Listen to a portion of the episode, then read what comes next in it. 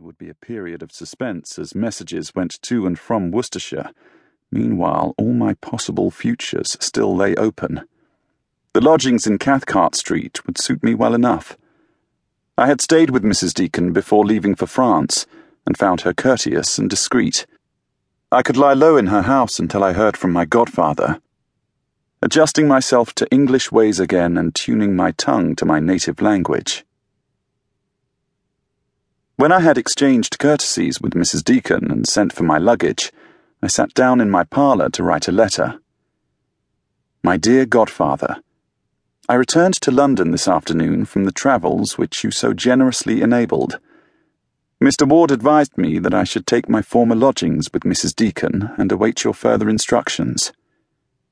The last communication I received from you found me in Rouen, on the final stage of my journey home.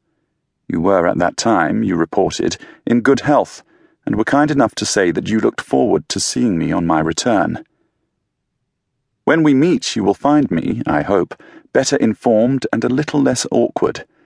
Your generosity would have been ill rewarded if that were not the case. In my letters to you, I have attempted to convey something of what I have acquired. I can now converse fluently in French and tolerably well in German and Italian. My knowledge of the history, politics, and arts of the great European countries has been greatly enhanced.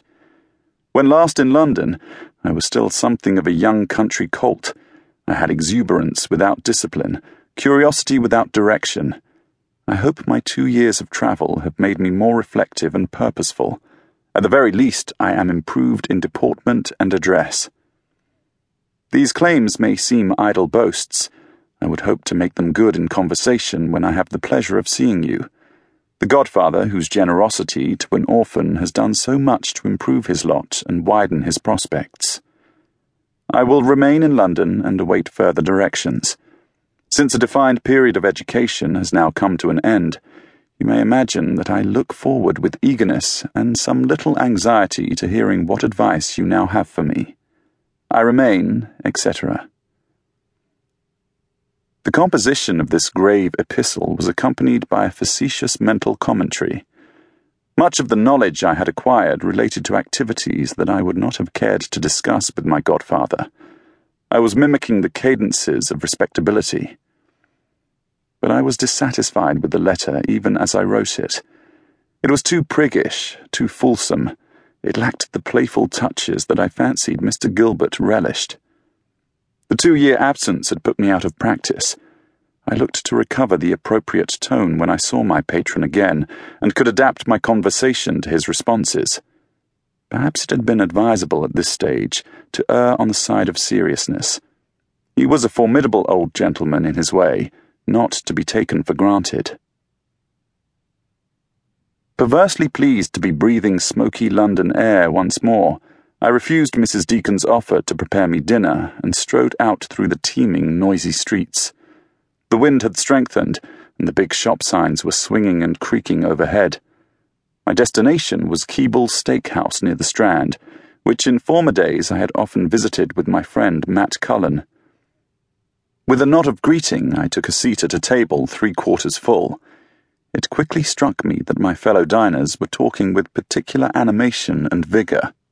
I concluded, rightly as I later learned, that this was one of the regular meetings of a conversation club.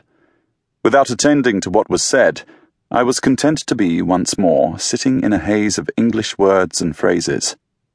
I let the talk wash over me and fancied myself linguistically refreshed.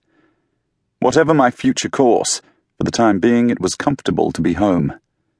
Weary from travel, I drank some wine to feed my reflections and became pleasantly bemused. What would my godfather have to say to me? Where would I be two weeks hence? Was I to be condemned to rural life? The previous morning I had been conducting my business in French.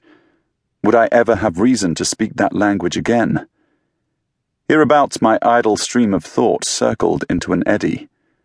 I wondered in what corner of my skull the unspoken language would be stored. How could such multifarious knowledge, such haystacks of nouns and verbs, such ladders and bridges of number and gender, be folded away into an unseen space? I pondered the paradox until my head swam.